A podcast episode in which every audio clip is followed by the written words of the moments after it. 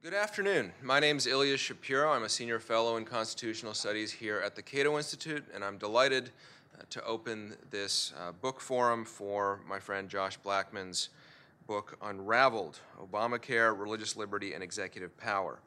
Six years after its enactment, Obamacare remains one of the most controversial, divisive, and enduring political issues in America. In Unraveled, Professor Josh Blackman argues that to implement the law, President Obama has broken promises about canceled insurance policies, exceeded the traditional bounds of executive power, and infringed on religious liberty. At the same time, conservative opponents have stopped at nothing to tear down the law, including a three week government shutdown, four Supreme Court cases, and 50 repeal votes. Unraveled provides the definitive account of the battle to stop Obamacare from being, quote, woven into the fabric of America.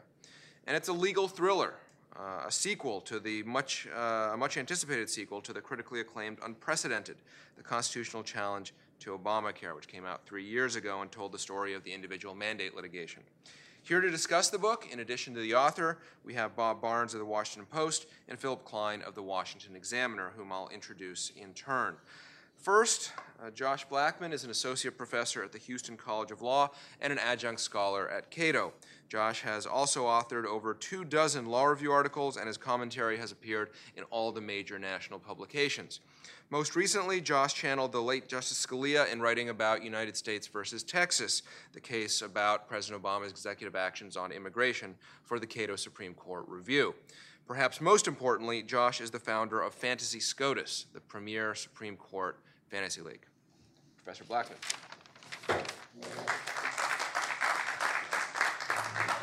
Thank you so much. It's a, uh, it's a pleasure to be here with, with Ilya. I was here not even a week ago uh, uh, discussing the Constitution Day celebration, so it's a treat to be back. Um, we are only three years into the Affordable Care Act exchanges, and it's frankly stunning how the best laid plans of the Obamacare central planners have utterly failed.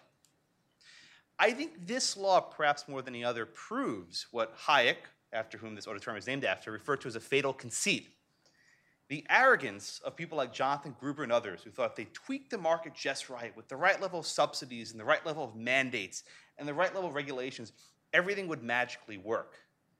And it frankly hasn't. To give you a sense, the government predicted that roughly 20 million people will be signing up on the ACA exchanges. The actual number is closer to 10. They predicted that there would be a diverse blend of young and old people alike. Young people haven't found the mandate big enough to work. The idea was if enough people sign up, there would be a diversity of insurers here. In many counties throughout the United States, we are down to a single insurer. This is not an accident. This is reflection of the fatal conceit of central planners who cannot understand how something as complicated as an insurance marketplace can work. So, what I'd like to do during my time is walk you through a very chaotic period in the ACA's birth that I think typifies the sorts of errors that were made. The very first item I like to talk about is a promise that you've no doubt heard. Everyone has insurance, and they tend to like it. Before the ACA was enacted, polls were done that showed that roughly 85% of Americans who were insured were happy with their insurance. Um, this is not an accident. Unless you were older or sicker, insurance generally worked for you because you didn't really use it. It was, a guarded, it was guarding against a certain type of risk. So when the ACA was being debated, the president had a dilemma. He understood that to help poorer people, help sicker people, he would have to make insurance more expensive for others. In fact, many policies people like would be eliminated. So he tried to un- uh, uh unravel this tension with a simple promise. If you like your insurance, you can keep your insurance. This promise wasn't just um, misleading, but I think it created a perverse constitutional culture. And what I mean by that? The promise of the ACA was that this law can succeed without, without any sacrifice, that people would not have to alter what they already have.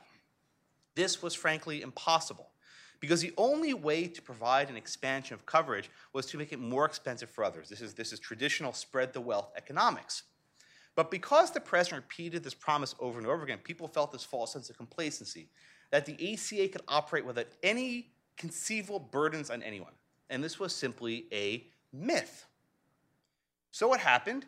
Throughout 2010, 2011, 2012, the Obama administration released regulation after regulation, making it harder to keep your plan, making it harder to grandfather your plan. Again, this was not an accident. The law was meant to get people off these cheap plans and pay more to the system. But then what happened?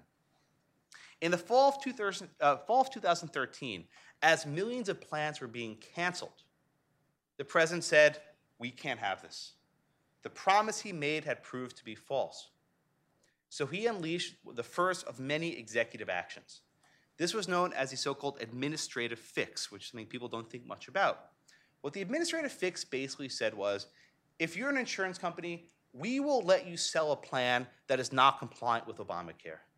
Even though under the individual mandate these plans are void, we will let you sell them. This was a wholesale suspension of the ACA, a wholesale suspension of the law, the key component of the mandate.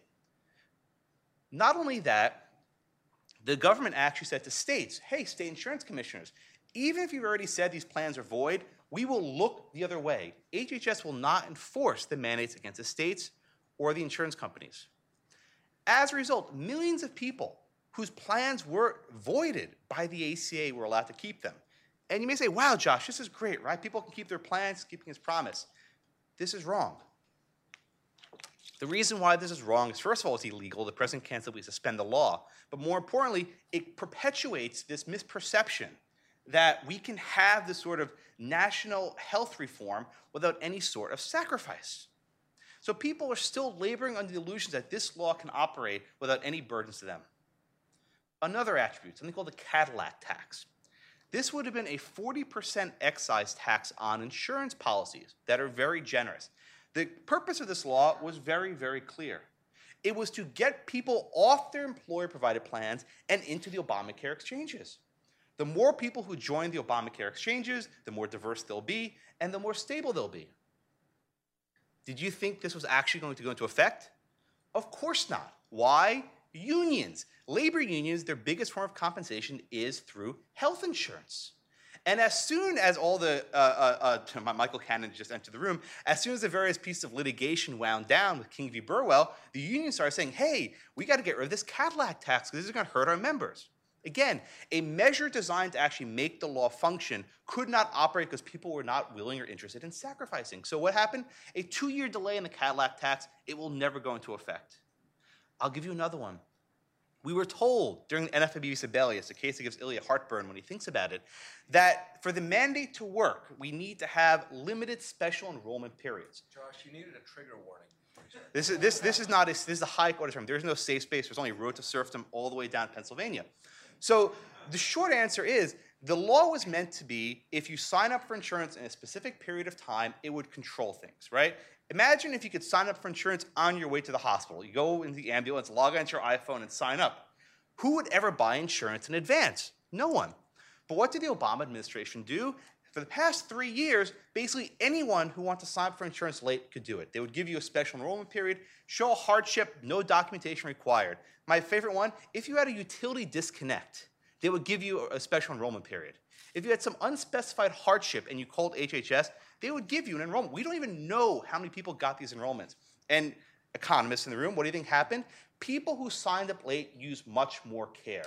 The people who sign up late use almost twice as much care and are putting the insurance companies out of a profit. Now, none of this is surprising. Why? Again, we're in the Hayek auditorium. People behave rationally. And if you create this system where you cannot discriminate against price in any respect, and they can sign up anytime, people are not going to use it in the manner it was designed. So again, the distortions in the marketplace came not from you know uh, Ted Cruz or anyone else, but came from the law itself. I'll give you another one. This perhaps is the most egregious form of executive action abuse. The ACA says that the only people, I'm sorry, that members of Congress and their staff are required to use plans created by the ACA, right? The idea was let's have members of Congress use Obamacare because that will make sure it's actually good, right? If Congress is on this law, maybe it'll be actually better. So, what do you think happened as soon as the law went into effect? Both John Boehner and Harry Reid went to the president and said, We need to do something about this. There was no way to pass a bill. Congress was not going to do this. So, what happened? This is my favorite one. The president and his Bureau of OPM said, We will designate Congress as a small business. and we will let members of Congress and their staff buy insurance on the small business exchange. And guess what? We will provide a 75% subsidy on the small business exchange. Congress is not a small business. In fact, the word small business is the term of art defined as 50 or fewer employers. Believe it or not, Congress has a lot more than 50 employees. They have about 20,000 by last count. And even if you use the assumption that each office is a separate small business, which is, it, boggles the mind, uh, the Speaker's office has about 75 employees. So, under no sense is this a legal usage of the law. But again, to prevent people from actually feeling the blunt of this law, oh, the blunt, the br- different different Cato form, the, the brunt of this law, uh, there's a little smoke still in the air from the last one. The, the brunt of this law, we're having modifications. Uh, the case Michael Cannon was most closely associated with is another aspect of this. The ACA uh, has a provision that says uh, subsidies are available on exchanges established by the state. Um, uh, one would think that this would actually mean that subsidies are available on exchange established by the state, but the IRS discovered this provision after a benefits lawyer named Tom Christina pointed out and said, whoa, we can't have this. They issued a rule that said state and federal exchanges are equivalent. Now, I don't want to delve into the statutory interpretation argument, but the consequence of this is it alleviated burdens on the, on the state governments? The ACA, contrary to the Chief Justice, was not about insur- expanding insurance at all costs. There are balances to everything, my friends. There's always a balance. The ACA had expanding insurance involving states, uh, uh, creating accountability, various mechanisms. So the idea was let's encourage these states uh, to establish exchanges. That's so implausible. Um, but the government said we can't have this, and we will give subsidies everywhere. And in King v. Burwell, the Supreme Court blessed that by vote of six to three. I'll give you more examples. I can keep going all day. The employer mandate. The employer mandate would have required businesses to cover their employees with health insurance. It seems like perhaps like a good idea. Maybe yes, maybe not. Would it ever go into effect? Of course not. Why? And these are President's own words. Businesses came to him and lobbied. This is clear rent seeking.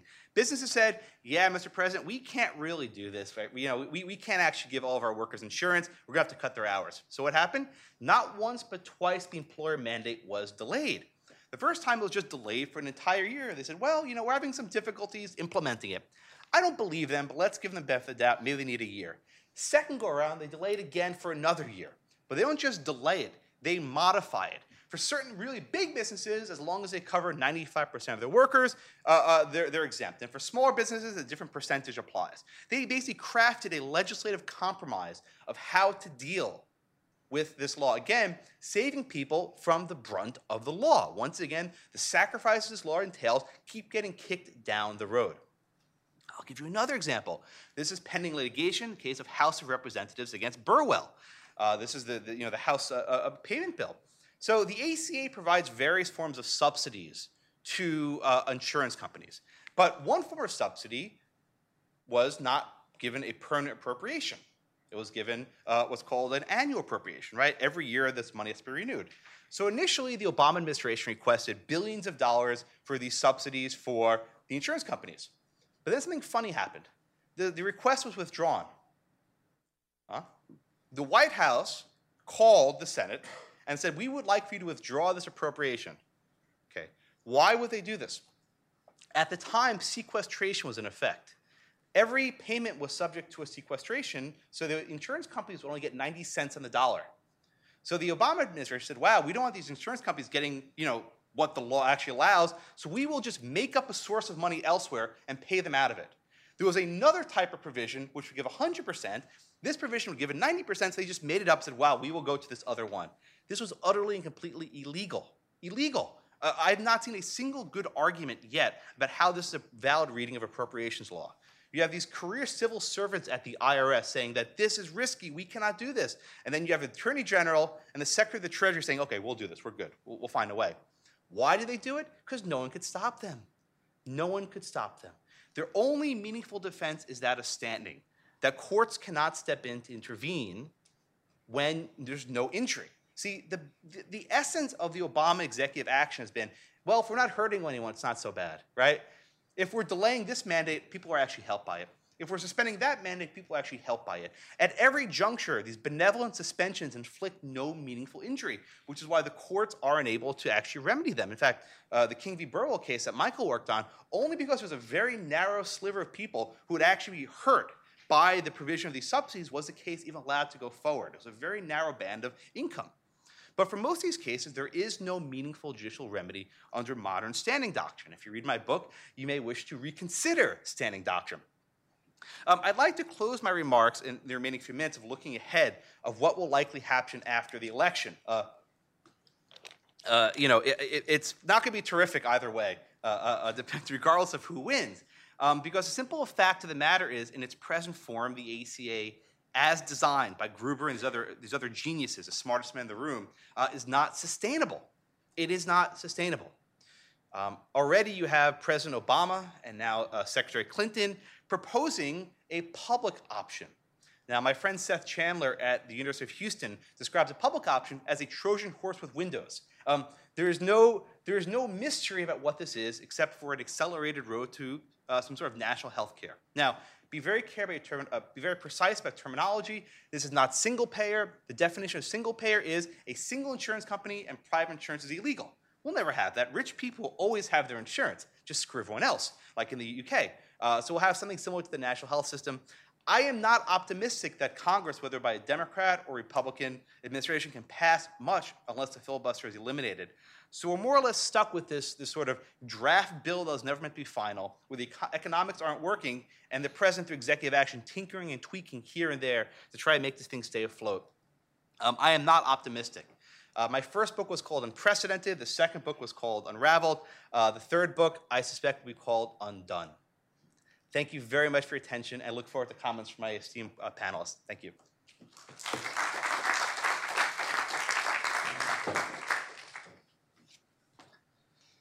Thanks very much, Josh. Uh, we can uh, play with lots of unpuns in, in future. Uh, right, right. Uh, for that matter, those of you watching at home or in the hall, uh, if you want to uh, tweet comments and questions or otherwise discuss the book in this forum, the hashtag is unraveled. So feel free to, if you have questions, I can even interpose them during the Q&A. We both have Twitter open so we can get them.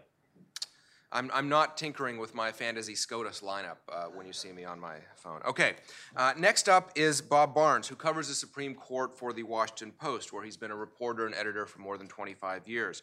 He's also supervised coverage of the Justice Department, the census, demographics, and race. As political editor during the Clinton administration, he coordinated coverage of national politics, the White House, and Congress. Bob also served as Metro editor, directing local coverage of the District, Maryland, and Virginia. Uh, Bob gave up all thoughts of law school uh, after taking a journalism class at the University of Florida. Mr. Barnes. Well, thank you. Uh, thanks to Cato. Uh, it's nice after the presidential debate uh, the other night in which the Supreme Court didn't even get a mention to uh, have organizations that actually are interested in the subject and Cato has, uh, of course, always been that. I'm also thinking uh, with that introduction, maybe at some point I won't sound so old when it says I directed coverage of the Clinton administration.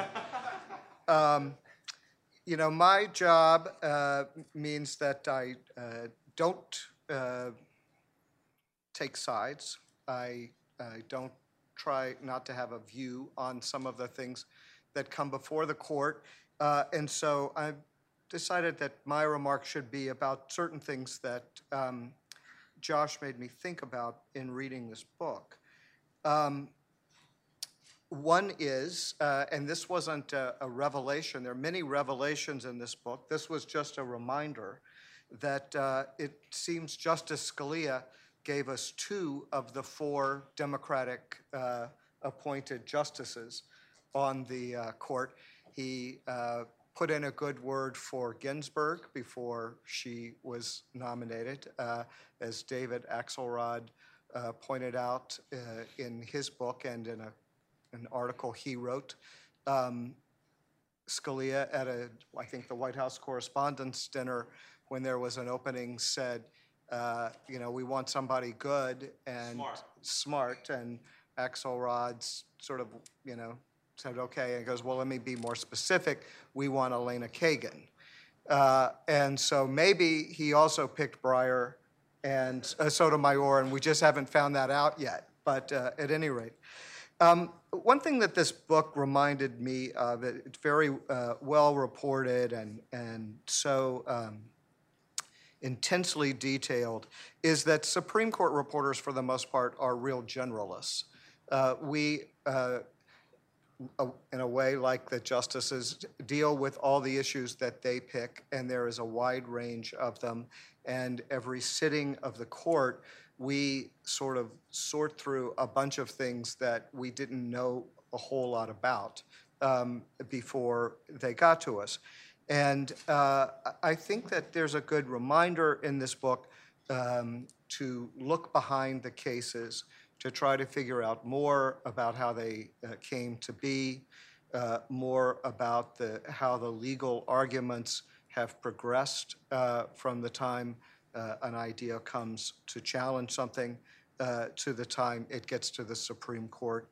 And so it was a good reminder to me, and I've done this in in some cases, you know, it was clear that same-sex marriage was going to come to the Supreme Court and it was going to be a big deal. So I tried to make a point of covering that issue when it was in the lower appellate courts and going to as many of those um, appeals court arguments as I could to get an idea of how this case was progressing and how it was being argued. I've done that a little bit with voting rights uh, this summer and, uh, and in previous years because I do think that's going to be uh, another issue that's going to be getting to the court that I'll, will need to uh, know about. Uh, And so it's a good reminder for those of us who cover the court and, and move from one topic to another to spend a little more time going backwards. Um, I- thought there was, uh, it also reminded me of the, uh, of uh, something perhaps to be admired about Justice Kennedy, and I know that doesn't always get a good response no matter what audience I'm talking to. Um, But, you know, it is telling, I think, his votes in these two cases, one in which he thought that the uh, law was completely unconstitutional and was ready to throw the whole thing out. And then uh, next to uh, vote uh, on the side of uh, the liberal justices and with the Chief Justice uh, to uphold against the challenge. Uh, You know, we often talk about the kind of Supreme Court justices we want, those who are independent and uh, don't feel uh, that they are beholden. Uh, I can't say that that's why Justice Kennedy did this, but I think it is, uh, you know, one of the times that makes the court look a little good when justices go against type and when they do something that we didn't think uh, that they might do. I also thought um, that uh, the, in reading this, that the Obama administration was quite lucky to have Don Verrilli as Solicitor General uh, during this period. Uh, Don Verrilli is uh, not particularly flashy. He was quite uh, heavily criticized at the time for his argument uh, in the first challenge, uh, NFIB, uh, and was seen as a disaster by some on the left. But I think in both of these cases, and I'd love to hear Josh talk a little more about this, I think he was very smart at giving, at thinking about the court and giving uh, the court something that he thought could get at least five votes in both of these cases. And sometimes uh, I don't think he quite got the uh, attention that he deserved in those. Now, the, this administration has probably lost more uh, at the Supreme Court than uh, previous administrations. It has a terrible record in some ways. Um, but I also thought that, uh, you know, on the big cases, they sort of came through and gave the justices something uh, that they could hold on to. And I was really, uh, I wanted to read something from it because I thought um, this was a nice uh, summation. Uh, in remarks that Verrilli gave in his hometown of Wilton, uh, Connecticut, uh, he talks about this high profile that he had, and he said, according to Josh, I'm sure he's right, It's footnoted. uh, we're in a very unusual place in history. It's not unusual it is not usual for so many high-profile cases to come before the Supreme Court in a short span of time. Uh, he argued, as Josh points out, four Obamacare cases in span of five years. And Verrilli continued, we're at a time when a majority of the Supreme Court has a strong ideological perspective different from the president. Aside from the New Deal, this is probably the greatest amount of friction between the executive and judicial branches.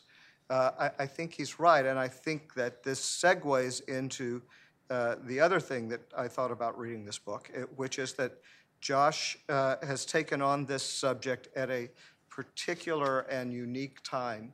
Uh, thinking about the future of the court, I don't see something like this in the future. I think we will have either a um, court with a majority of Republican uh, appointees uh, under a Republican administration, or the opposite, uh, a majority of Democratic uh, appointees under a Democratic administration. Uh, I don't think we'll have this circumstance again. Um, and that makes me think about a number of things, including whether uh, liberal groups are thinking with the election of Clinton and the change that that will bring on the court. What issues do they have that they are now preparing uh, to get before this Supreme Court? And whether or not this era that we've had of uh, conservative legal groups being very aggressive about bringing cases to the Supreme Court is over. Um, Steve Shapiro, the uh, uh, ACLU's legal director, has a breakfast uh, every before every term begins uh, with reporters, and almost every year since I've been doing the court, he his uh, mantra has been, "We're trying to keep the Supreme Court from taking cases." Uh, that is our job these days. Uh, I wonder what the opposite of that is going to be if the court changes. And so I would like to uh, think about those things and maybe uh, ask um, when we have some time for that, what kind of issues like that uh, might be out there. So congratulations, Josh. Thank you, Bob. Appreciate it.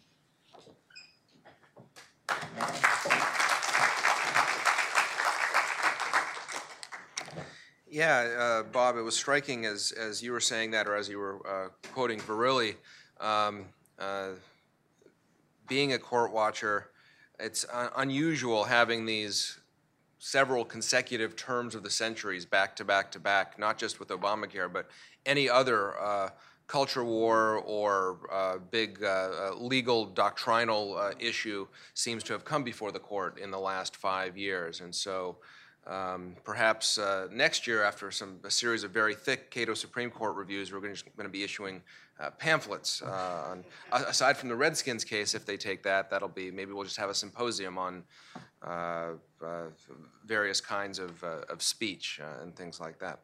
All right. Um, finally, we'll have a comment from Philip Klein, managing editor of the Washington Examiner. He previously served as commentary editor of the Examiner, Washington correspondent for the American Spectator, and a reporter for Reuters. He is a graduate of the George Washington University and holds a master's degree in journalism from Columbia. Did they know your politics there? Um, he's also the author of a book on Obamacare himself called Overcoming Obamacare Three Approaches to Reversing the Government Takeover of Healthcare, for which we actually had a, a book forum here at Cato as well. Phil.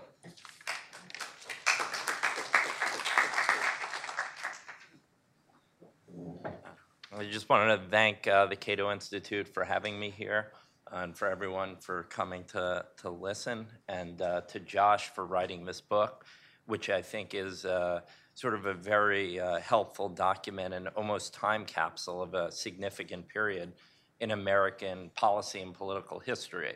Uh, somebody who's covered Obamacare since it was called Romney Care. Um, um, I've often. And then it was briefly called Obamacare. Yes, absolutely. So, um, I mean, oftentimes when you're writing every day, you're focused on that day uh, controversy. So it's helpful to have between uh, this book and his previous book uh, a sort of more comprehensive, broad based look at everything that we've experienced. And uh, Josh's first book was called Unprecedented, and I, I, really think that this is an important way to describe what we've seen uh, with the adoption of Obamacare, because I think one thing that's significant is that never before in American history has legislation of this magnitude been passed with on purely partisan lines with so much public opposition. And I think that everything that happened since then stems from this sort of choice that Democrats made.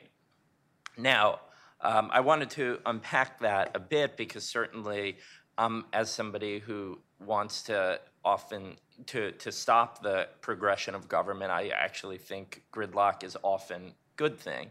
Um, and if policies were rammed through that I agreed with, I'd be defending that. So I'm not even putting a, uh, a sort of a, that sort of judgment on it and being one of these scolds that longs for the era where Republicans and Democrats would get together and drink cocktails and, and cut all these wonderful deals.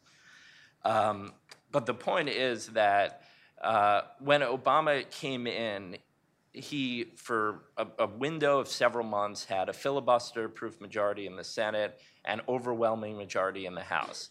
And there was a concerted decision to say, we're going to negotiate amongst ourselves.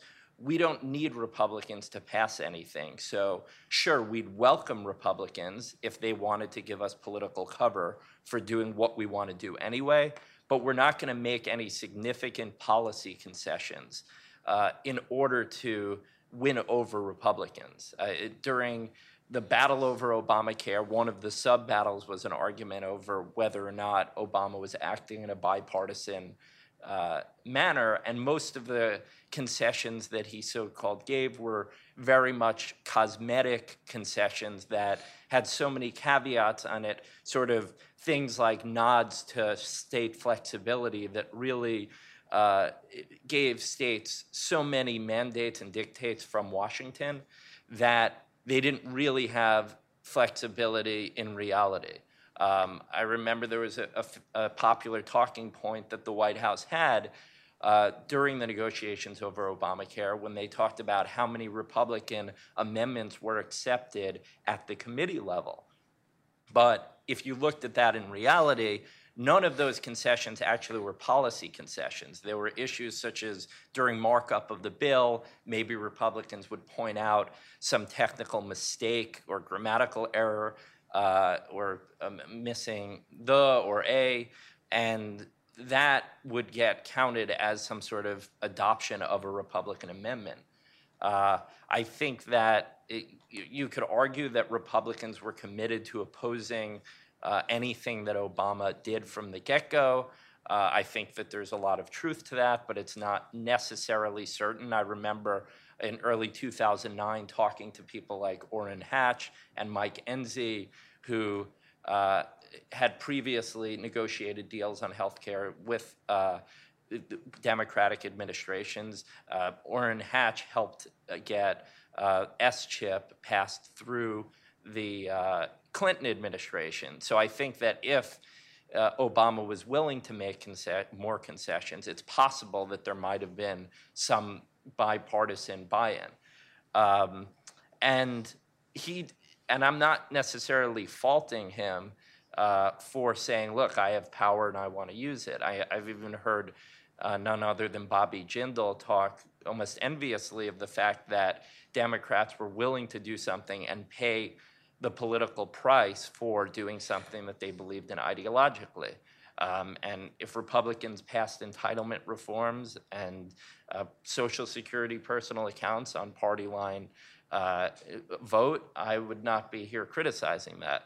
Um, however, it's important to recognize that when you do something in a partisan way, when there's massive public opposition, there are going to be consequences. And those consequences for Obamacare were quite significant. It's meant that Democrats lost control of the House and the Senate, largely because of Obamacare. And that has multiple effects. Not only does it compromise the political standing of the executive branch, but it also means that people who were newly elected were elected on pledges to their constituents to pull out all the stops to resist Obamacare. And Josh spoke in great detail about a lot of the executive actions that were taken by Obama. Uh, that is a result of the fact that he doesn't have the power to get things done legislatively. And if there's no buy in among the other party, uh, then they have no reason to fix what they opposed from the beginning. And so I think all of those things are, are, are sort of significant and they point to why um, years later we're still talking about public resistance to Obamacare, both legally and uh, in legislatively and politically.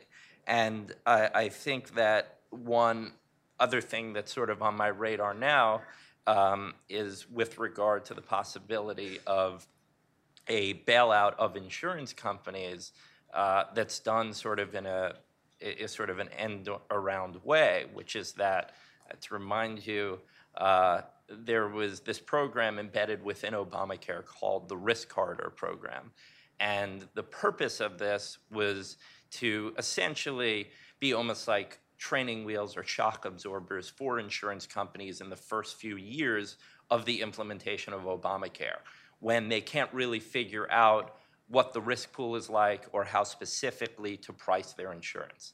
And the idea was that in, at the outset of every year, insurers sort of say, this is what we expect our medical losses to be. And HHS basically says at the end of the year, once they report how much, uh, how, they came, how close they came to those costs.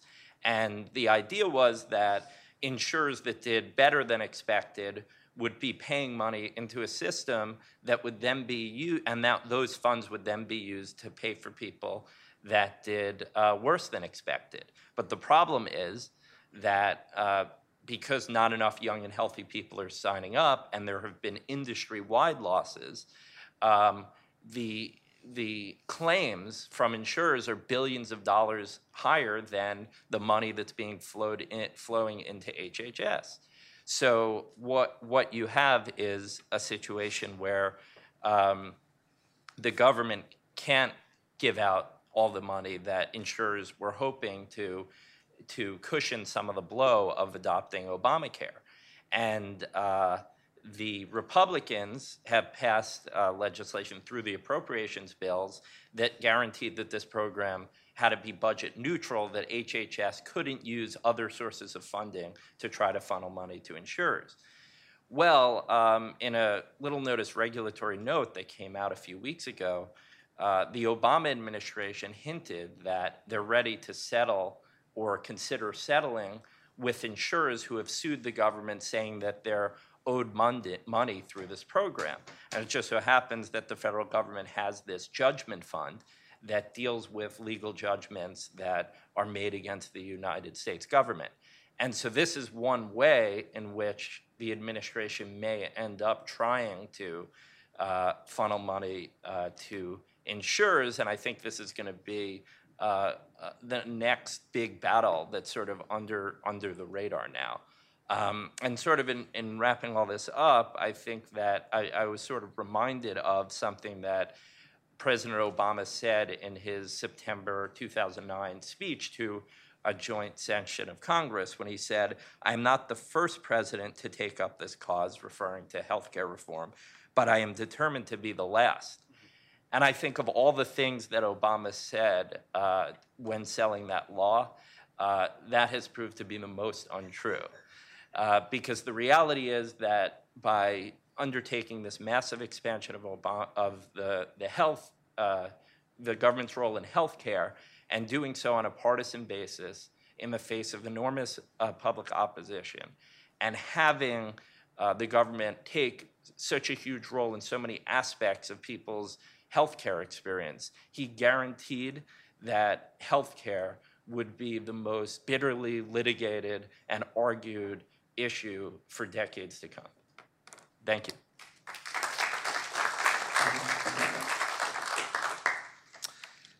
Thanks, Phil. Um, and just as a reminder, you talked about the uh, gridlock being a feature, not a bug of our system. Indeed, if you look at your pocket constitution, Cato or, or otherwise. Cato's comes with a declaration included, or you get a twofer. Uh, although you don't get the special uh, Shapiro wedding constitution with our names. And my, my wife's a very tolerant lady. Anyway, uh, but there is no if Congress won't act, the president gets more power clause. Uh, at least not in the Cato one. I, I don't know if uh, you know your mileage may vary. Um, uh, also, I should mention uh, in relation to your presentation that uh, David Hyman, who's a, uh Cato adjunct and a health law and policy scholar, uh, who's uh, starting at, he's now at University of Illinois, will be moving to Georgetown, gave a presentation uh, at our Constitution Day conference about uh, that settlement fund issue and, and other, uh, you know, what to watch for in future Obamacare litigation, because there's going to be uh, more and more. Well, what do the, Josh, do you have anything to say in response to your commenters? Yes, I, I, I, th- I think we all can look at this from a 30,000 foot perspective. Um, very often, when you're living through history, you don't quite realize it.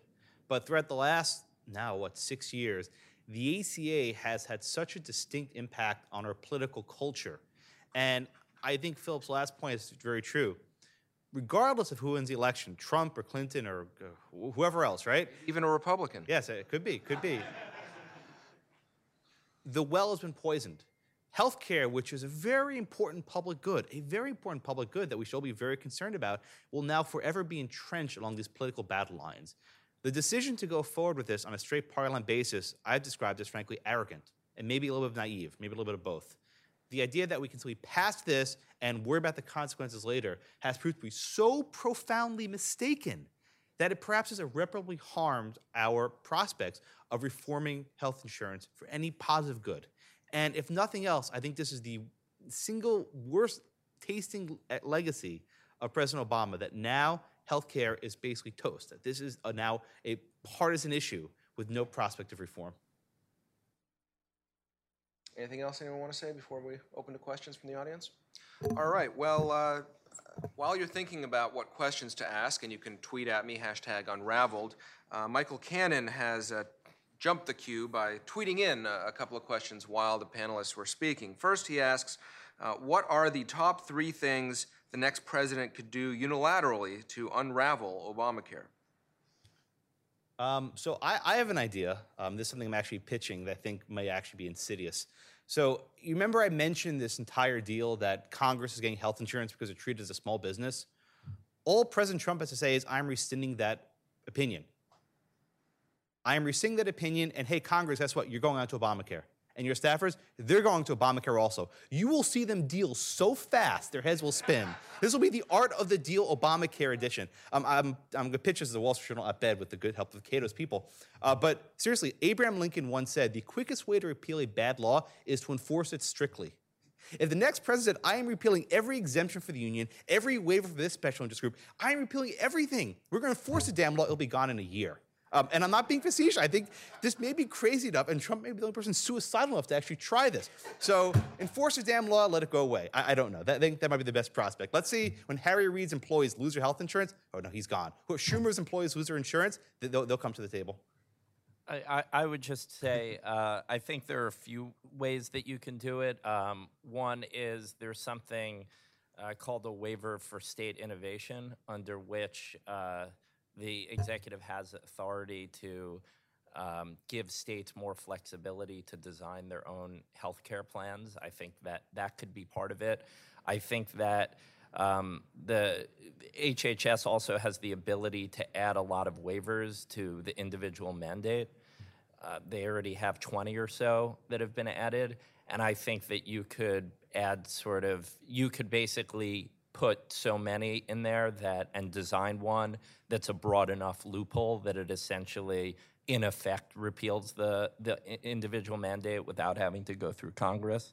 Um, I think that you could also, uh, right now, the HHS has to dictate what counts as insurance that meets the mandate. And I think that there are ways through there that you could probably lower the threshold of requirements for insurance policies that would allow for the creation of a larger variety of, of insurance products. Uh, Before we go to an audience question, I wanted to ask Bob, um, as a journalist, uh, since you have all this experience going back to the Clinton administration, and uh, and you mentioned that uh, uh, the the further than that, even further than that. Yes. Well, I didn't want to. I didn't want to. ahead. Yes. Uh, you, you talked about how, how Josh's work is really a, a good one of, of journalism. Maybe he missed his calling and uh, you know should retire from the academy and do things. Uh, Blogger, law professor, all of the above. all right, the, the new age public intellectual, as it were. But anyway, um, you've been the Washington Post Supreme Court reporter through all of this. Has this been kind of uh, uh, different than than what you were doing uh, covering the court in the years before? Has the has the nature of the, the job changed, or, or how you report these issues? Well, I think it's, I think certainly it's been one of the dominant issues that, uh, that I've done. You know, I was, uh, my un for this would be that his next book would be unending. Um, because that's, uh, that's how it sort of feels to us uh, at the court. Um, and uh, so, you know, I, I think I think this and uh, same-sex marriage were probably the two issues that came before the court um, that I thought were most consuming from uh, from my point of view as a reporter covering it, and also from what I heard uh, in interest from outside uh, people and from readers. This, you know, on both sides, it was. Um, it was a very, you know, very, very important issue. Um, and I, you know, I thought that there was a, a really interesting response in the second, uh, uh, well, King v. Burwell, that when the court took it, I heard from, uh, you know, a lot of people on the left uh, how disappointed they were in the court, that the uh, court seemed to reach out to take this issue, that the DC Circuit, you know, uh, hadn't fully uh, had its say on it yet, and that the court, um, you know, shouldn't have done it. I always pointed to, and I and I think Josh pointed this out in the book, and I thought it was one of the smartest uh, strategies of the Carvin lawsuit was to say, um, you know, if we're right, billions of dollars are being spent illegally uh, all the time, and so the court needs to step in now and make a decision on this. I thought it was a very smart argument, and I think may have influenced the court um, in the idea that now was the time to take it. Now, those on the left would say they thought it was the time to take it because they thought they had five votes, but um, that's always uh, what happens when the court takes a case.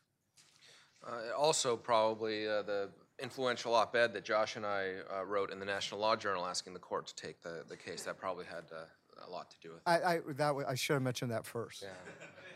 Uh, Please wait for the microphone, identify yourself, and actually ask a question.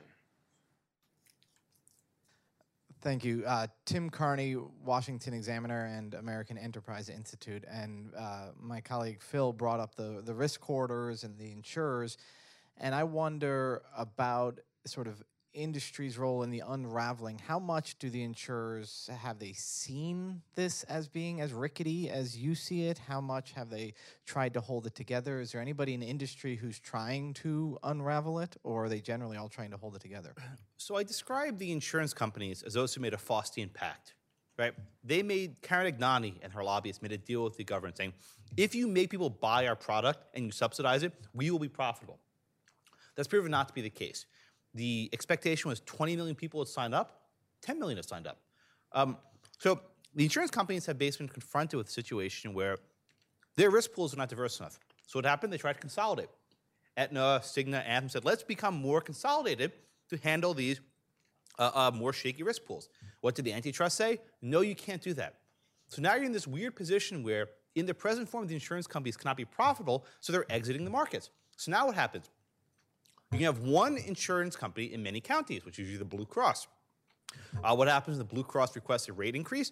They're going to have to grant it. So now you give even more money to the insurance companies at higher rates so people are less interested in signing up. I think the insurance companies are seeing, not even three years since this bold experiment, that it ain't working, right? That the promises they were made are not panning out. And now, if we go down the road of a public option, uh, that basically makes all of them exit the market because they cannot compete against this. So maybe Aetna and Blue Cross had these you know, high expectations just being a profitable endeavor, but this is quickly proven to have unraveled.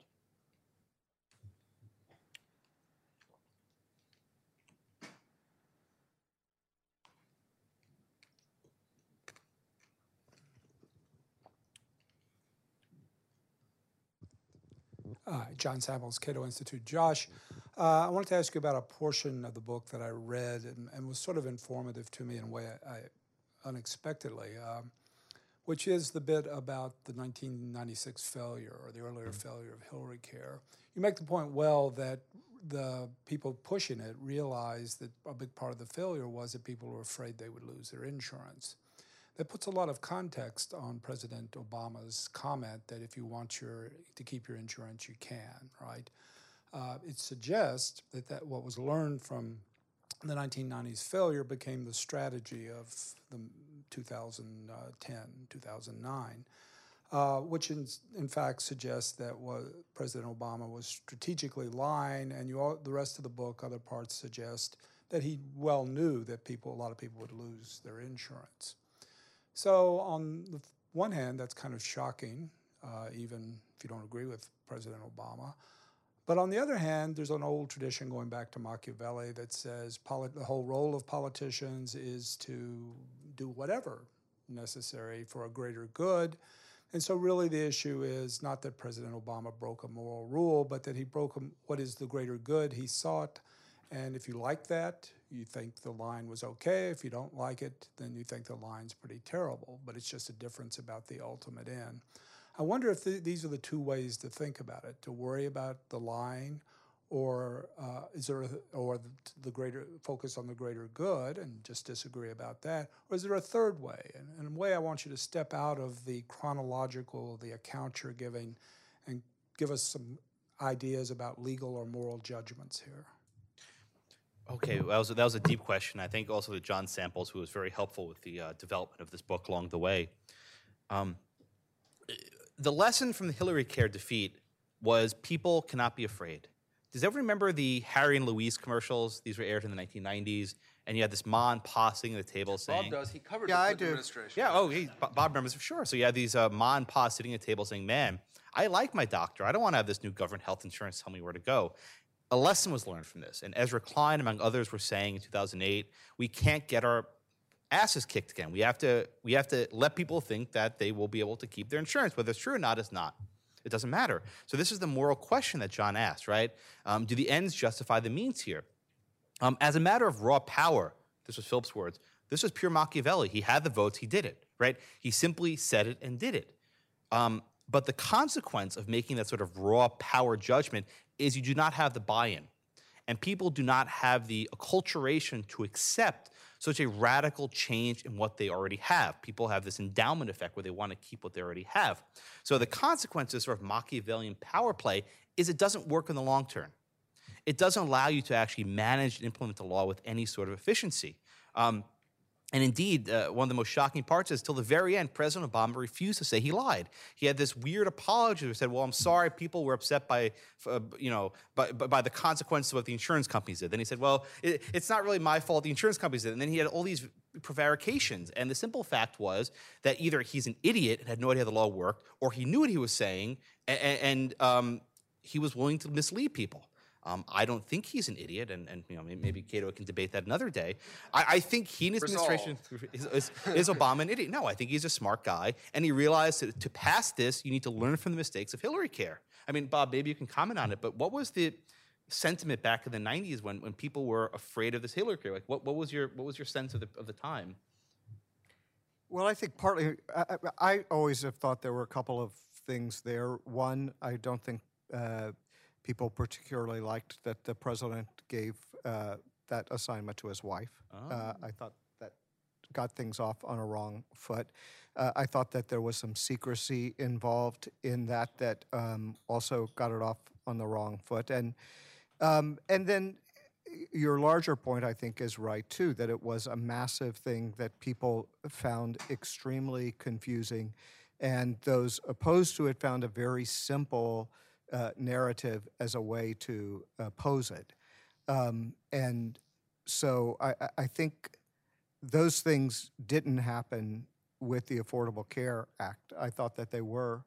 Uh, I, I think they did learn a lot of lessons from. It. Yeah, and, and to use another example, um, during the implementation of the, uh, sorry, during debates of the ACA, there was one point where the government wanted to release this diagram to explain how the exchanges would work, right? How the state exchanges would interact with the federal exchange. And this is actually true. The Obama administration said we cannot release this diagram because it's very complicated and it's going to scare people. Because in the 90s, there were all these charts all these spaghetti string things which scared people. So they actually basically sabotaged the design of healthcare.gov to avoid confusing people and making them afraid of how this would work. Um, this stunning arrogance, and I keep using this word, but this arrogance, like, okay, we'll just deal with it later, we'll build it later, don't worry about kick the can down the road. This is not how you transform 10% of the United States economy, or Michael, correct me with the numerative, but it's a significant percentage of the US economy. This is not how you do it. And we are now paying the consequences for it. Yeah, and I, I just add that I think uh, part of the reason why they decided to sort of continue on jamming this through. Is also because of the experience in 94 because one of the arguments when a lot of democrats were getting cold feet about obamacare uh, in late 09 early 2010 one of the closing arguments was well in 94 we came close and ended up pulling the plug and they lost control of congress anyway. So you may if you're going to lose anyway essentially like you're going to be able to uh, at least say that you did something for it. And I, I think that this relates, this is what Nancy Pelosi was getting at in one of the infamous and I'd argue most misunderstood uh, phrases um, that came out of the healthcare uh, debate was when she said, you have to pass it to find out what's in it. Um, and the, the point that, that she was trying to make, uh, the, the way it was portrayed was she was saying nobody's read the bill and we have to figure out what's in it after we pass it. But the reality, the, the actual argument she was trying to make was that right now everyone's focused on the process, so they can't, re- they don't realize how great this is and all these amazing things that are in it. And once it gets passed, and you you t- you hold your you know you you take the hit to to pass it, people are going to realize all this great stuff that's in it, and they'll actually start to support it. So you'll actually it'll be a political win in the long run, and that was obviously uh, the opposite happened. She could have explained that if that's what she meant. I mean, that's not that difficult to explain, correct or not. Right there. Uh, Jim Duholm, no affiliation. Uh, In the upcoming litigation over the risk corridor, should we assume that the uh, settlement payments will be made with uh, bundles of cash? Like Iran, right? There'll be pallets of cash dropped Uh, into in its flown in. headquarters. Swiss francs. Swiss, Swiss, yeah, the Swiss franc, yeah. Um, so, so I think Philip mentioned this earlier, but the long and short of it is Obama has basically the, the Obama administration has said, well, even though Congress hasn't appropriated money, um, there's this thing called the Judgment Fund, which is permanent appropriation. We'll pay you out of that. Um, that may not be correct. I haven't researched this closely enough, but Congress should revisit the Judgment Fund. If this is now used as a literal slush fund to get around things that Congress won't appropriate, it's got to be cut off. It should not be allowed to be used where there's not an appropriation, and that should be a very meaningful thing that I'm sure a Trump president who's used to stiffing people on bills will appreciate.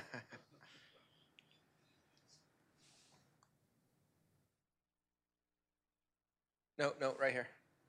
Right beside you. So let's assume for a moment that Hillary Clinton wins the presidency, but the uh, Republicans hold the House and the Senate. What kinds of executive actions do you expect Hillary will take uh, beyond just extending the things that Obama's already done? Um, all right. So, so one thing that's been floated, and this was what Philip's point is, states could actually try to create a single payer system using this flexibility. So the same sort of flexibility that allows states to basically opt out could be allowed to, to have states that have single payer.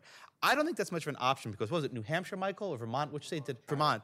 Vermont tried it and it collapsed like in what two years. So let California go have a single payer system, let it implode. I, you know, I couldn't care less about them, but we'll, we'll foot the bill. Um, in terms of what can executive action be done more broadly, she can continue exemptions, continue grandfathering, continue kicking the can down the road so people don't feel the pain of this law.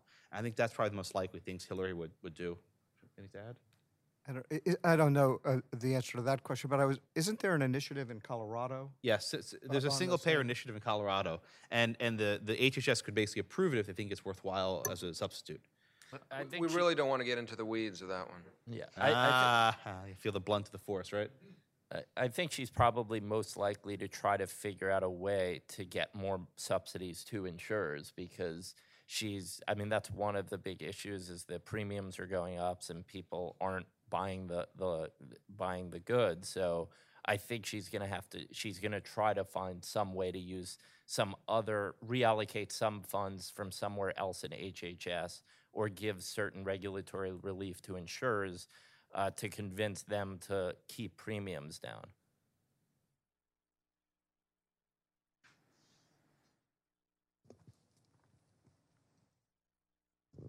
Thank you. Uh, my name is Bruce Kalman. I write a history column, uh, and I write sometimes about the history of the law. So, uh, any of you could please explain to me, in layman's terms, uh, Scalia's argument in his dissent in Burwell?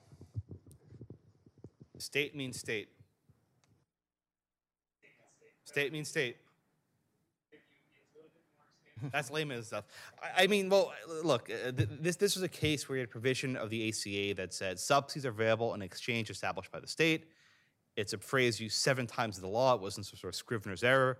And Scalia says the most clear interpretation of established by the state means established by the state. The Chief Justice, in an opinion for six justices, wrote that uh, uh, yet when read in context, that wouldn't make sense because then states wouldn't have all this money, and then we have to read it to mean state means federal. Um, the Scalia opinion, again, I could like Rabbi Hillel, I could say it on one foot. It's very easy. State means state. Um, it's Roberts' opinion that requires a lot of twistifications. Did not Scalia say in his dissent that look at, if you look at the law, look at ACA, it mentions that the states and the national uh, healthcare exchanges sometimes together, and then sometimes men- mentions them separately, and that was reinforced each other. So the follow-up question, just for those uh, who, who online or who can't hear, was uh, doesn't he say that uh, in some places uh, uh, there's state exchanges, in some place federal, in some place they, they work together? How does that fit into his analysis? Yes, yes. I mean, when Congress wants to say state, they say state, and other times they say federal, they say federal. They, they have ways of defining it. Um, uh, you know, we, we can talk about that later along. I mean, I mean, fu- fundamentally, uh, and I, I forget now how much Scalia uh, went into this, but fundamentally, the only reason you would even start engaging in twistifications or giving these kind of uh, contextual, unnatural readings is if uh, the the challengers had no story. Uh, that that reading it as state as state makes no sense whatsoever. It's absurd, uh, and they did. They had a very simple one. They said that uh, look, this is an incentive for states to sign up uh, uh, for uh, Obamacare for the exchanges. That only if they did that would they would their citizens get a subsidy. We don't know what the real story is, but that is a plausible story, and therefore you shouldn't go into the the, the less natural readings. But, but I would have to say that I thought that that was always the hardest uh, question that the opponents uh, of Obamacare had to get hurdle over, because the uh, you know the natural uh, question is, well, why would they do that? That's not it. It undermines the whole program. Why would they build a program and then undermine it at the same time? And I don't think that the idea that uh, it was pressure on the states to do that uh, was one that the court accepted, uh, partly because so many members of Congress said, well, no, that's really, we had no idea that that's what we were doing. We didn't know what we were doing, but uh, it was there. Um, a- and, I think this whole idea of why would they do that was the thing that, uh, that was very hard for opponents to, to answer. Roger. Greg Lipper's been holding his hand. I think he wants to redirect this into uh, the religious aspect, the religious liberty oh, aspect. we didn't even of talk these about Hobby cases. Lobby. No, no, in- uh, we'll we'll get to Roger in a second. Greg's been holding his hand for a while. Um, uh, Greg Lipper, uh, formerly of Americans United for Separation of uh, Separation. And of Greg gave me State. very good books in the comic, which I'm very grateful. Thank you, Uh, Greg. now in now back in private practice. I actually wanted to follow up on King ver- versus Burwell because uh, I'm a liberal and a supporter of the the act, and um, like many of my colleagues, we were. Why very, do you hate poor people? Uh, yeah. Um, so, uh, and and when I saw the court, when we saw the court grant cert in King v. Burwell, we were all very nervous. And then after the argument, I thought, you know, maybe Roberts will vote, you know, join the the four more liberal members and uphold it, but it'll be a sort of a narrow win or a, a tepid win. And I was quite surprised, um, in my case, pleasantly by the emphaticness of especially the conclusion of the majority opinion, which was seemed to me to say not just you lose here, but Congress passed this law to strengthen markets, not to stabilize them. It almost was like it, read to me like stop bringing politically motivated lawsuits to try to gut the Affordable Care Act. Get out of my courtroom. Go back to Congress. Is, is I think seemed like the subtext there. Um, were, I guess my, my questions are: Were you surprised by that, and, and what do you think led the Chief Justice to um, speak much more emphatically in this case than he did in uh, NFIB, where he seemed really to be grimacing as he was upholding the law. you know, I, I've given up trying to psychoanalyze John Roberts. I don't think I have the qualifications to do so. I think it's a, it's a, it's a fleeting enterprise. What I will say is that in the fi- uh, penultimate paragraph in NFIB, he wrote that uh, it is not our job as judges to fix the consequences of the mistakes people make.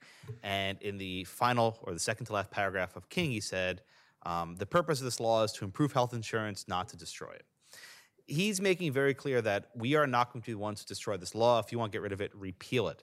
Um, the, difficulty with John Roberts and why he continues breaking my heart and breaks Ilya's heart every single term, it seems, is that he acknowledges the position contrary to his. In NFIB, he said, This ain't a tax, but I'll pretend it's a tax to uphold it. In King, he said that the plain text meaning was strong. He said it was strong, but I'll engage in these twistifications because I don't think this is the purpose of the law. So it's like there's almost like this, like, you know, angel and devil on each shoulder, right? He's trying to, you know, having internal di- dialectic with himself. But ultimately, the chief has seen fit to, you know, gut the Voting Rights Act and strike down campaign finance laws and, you know, get go against gay marriage and you know all these other things. But for Obamacare, he says, I'm not going to do this. I'm not, even if it's constitutional statute, I'm not going to. As for Greg's other question, why did four justices vote to grant cert if there are only three to reverse?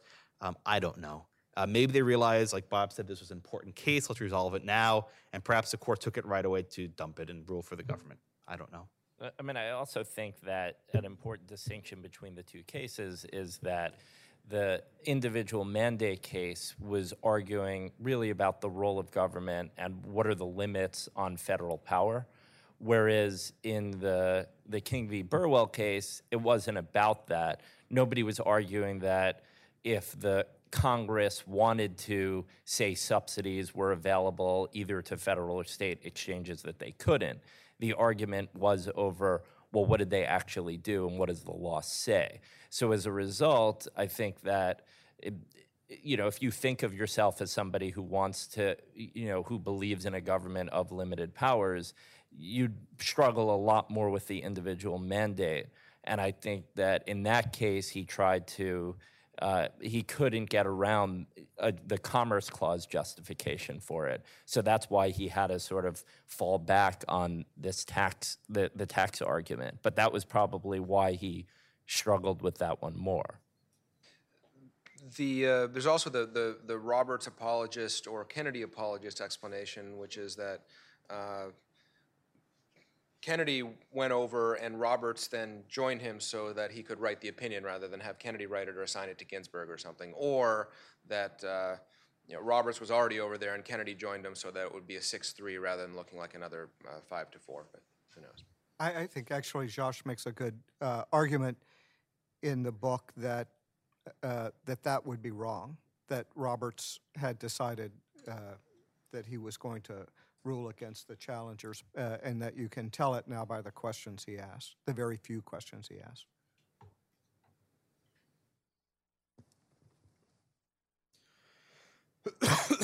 I, I quite agree with Phil that the um, in, Roger Pilon, Cato Institute, that the um, mandate case, um, NFIB, was far and away the more important from a larger perspective. But uh, the the uh, King v. Burwell was not unimportant as a clear case that involves the chicanery because it was a straight out um, textual uh, issue about which there really wasn't much wiggle room. There was arguably more wiggle room in the um, NFIB case.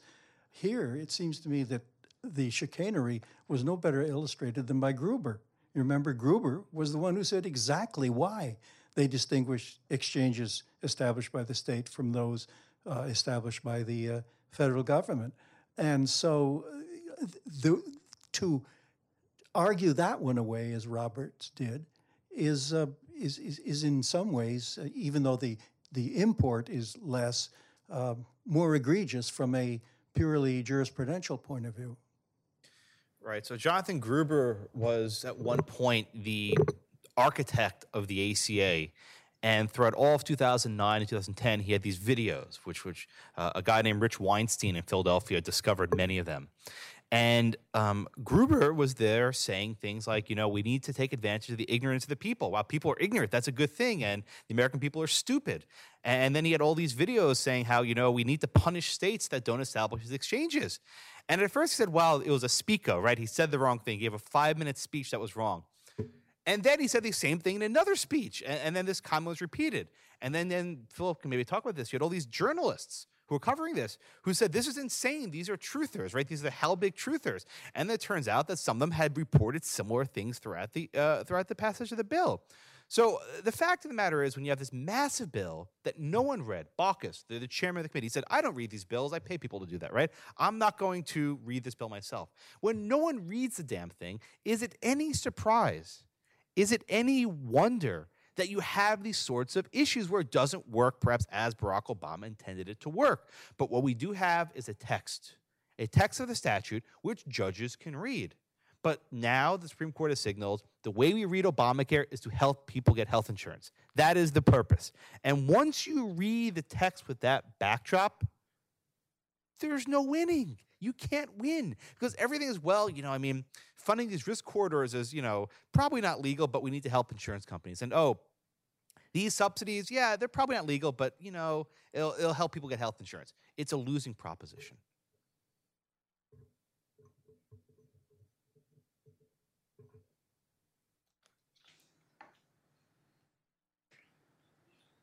I do have a serious question.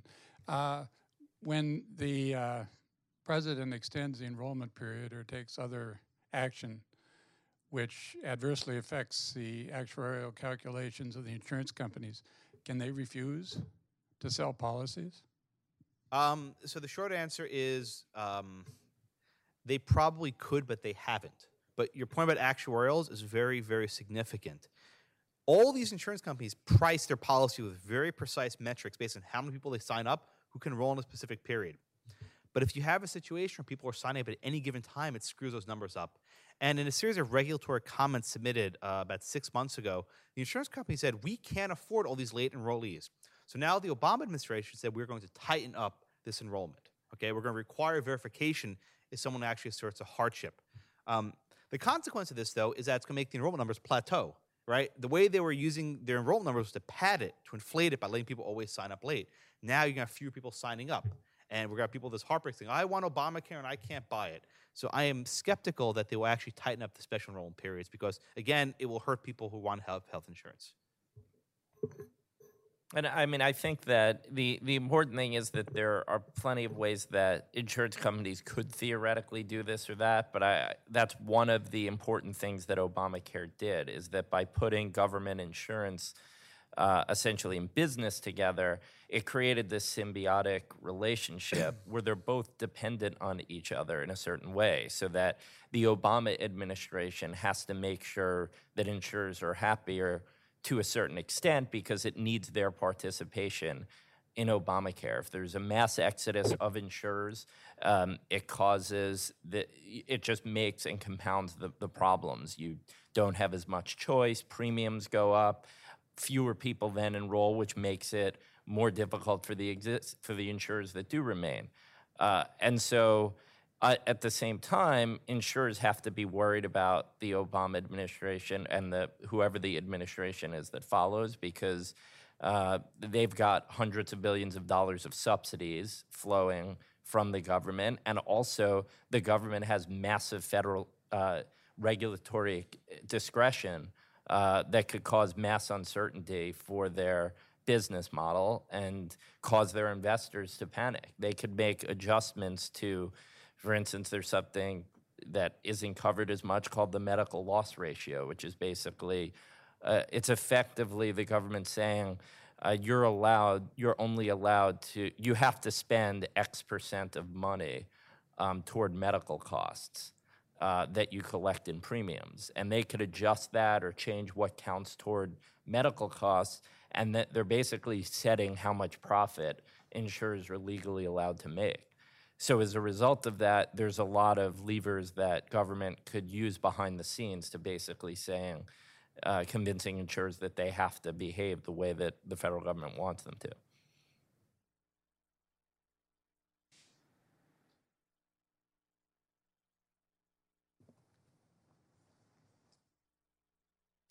Jared Hatch with the Heritage Foundation. Several of you addressed earlier kind of the, the political divide um, that the Affordable Care Act created when it was passed. I'd like to hear your thoughts on some of the steps that could be taken to perhaps mend that divide and how that would work and what the possibility of that is. I don't want to sound like a pessimist, but I don't think it's possible.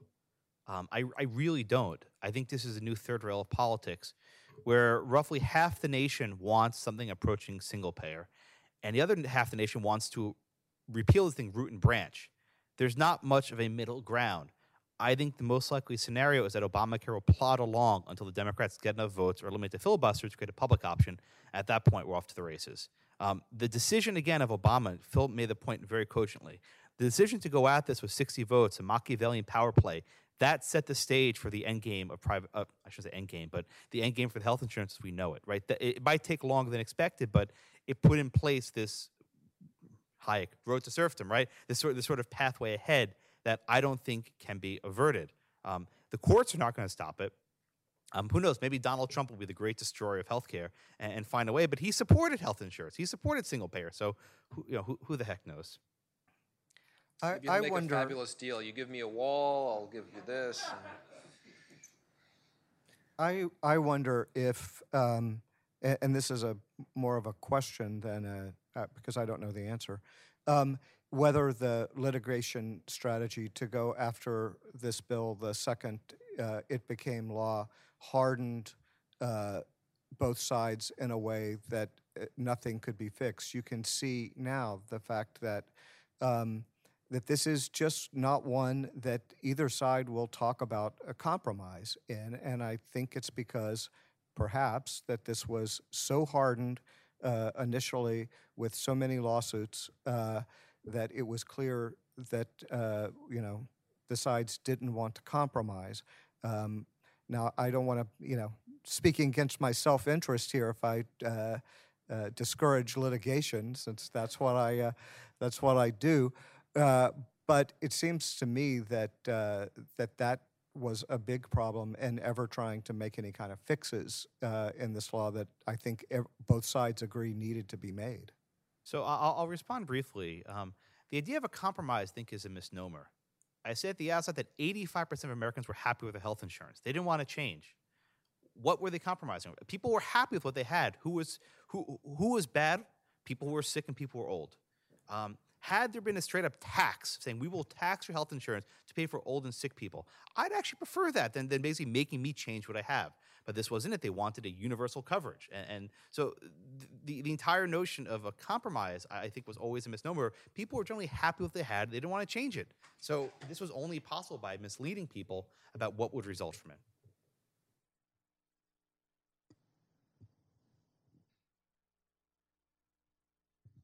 Uh, Bob Brownoller, uh, unaffiliated. Um, it's my understanding that most of the enrollment increase under Obamacare has been an expansion of Medicaid. And we haven't talked about that at all. Um, by, by putting all these people into Medicaid, we've basically expanded the entitlement state. And isn't that sort of a backdoor way of going to single payer? Um, right. So the number that the president likes floating around that 20 million people have gained insurance, I think was a 13 million, give or take, or maybe 11 might be off, but more than half of them have been through the Medicaid expansion. Um, that number would have been even higher, but for the Supreme Court's decision in FIB v. Sebelius, which allowed states to opt out of the Medicaid expansion. So the short number, the, the, the short answer is most of the people benefit from this law are being given free health insurance. The rest of them are being given subsidized health insurance. I saw one number that said roughly 140 million Americans have government subsidized health insurance. Um, That is an expansion of the entitlement state. You can't get rid of that. Once you give someone a subsidy, you cannot roll that back. So, if nothing else, we now have the majority of Americans using the government for healthcare. The majority. Um, which is why I don't think you can ever ratchet that back. Michael Cannon's grinning with, with, with, with uh, you know, with his hand pensively on his chin. M- maybe there is, but I, I my perspective, I, I don't know how that's possible. Well, let's, uh, let's finish this by uh, calling out Michael Cannon from the uh, audience. Let's give him the microphone. He's been silent other than a couple of tweets towards me. He What corrected me on I- Twitter. I, few I realize we should have uh, given you a trigger warning ahead of this whole uh, forum as kind of a support session for I am you. doing but some twitching back uh, here. I, I used to talk to Michael every day, and you know, since King v. Burwell came down, I, I hardly see him. So We only see each other in fora like this. that's right. That's right. So, wh- what are your thoughts, having heard this, kind of re- refresh your recollection of uh, at least the, the King v. Burwell side of this? Well, um, I, I, I'll avoid talking about King v. Burwell, except for a question that I have uh, for for Robert Barnes. Uh, I will say that it's an open question. I think one of the remarkable things about o- Obamacare is that it remains an open question whether you can eliminate subsidies, health insurance subsidies that people are receiving. Because if you'll recall, earlier this year, Congress sent to President Obama legislation that President Obama had to veto that other that that would have repealed all the exchange subsidies and repealed the Medicaid expansion.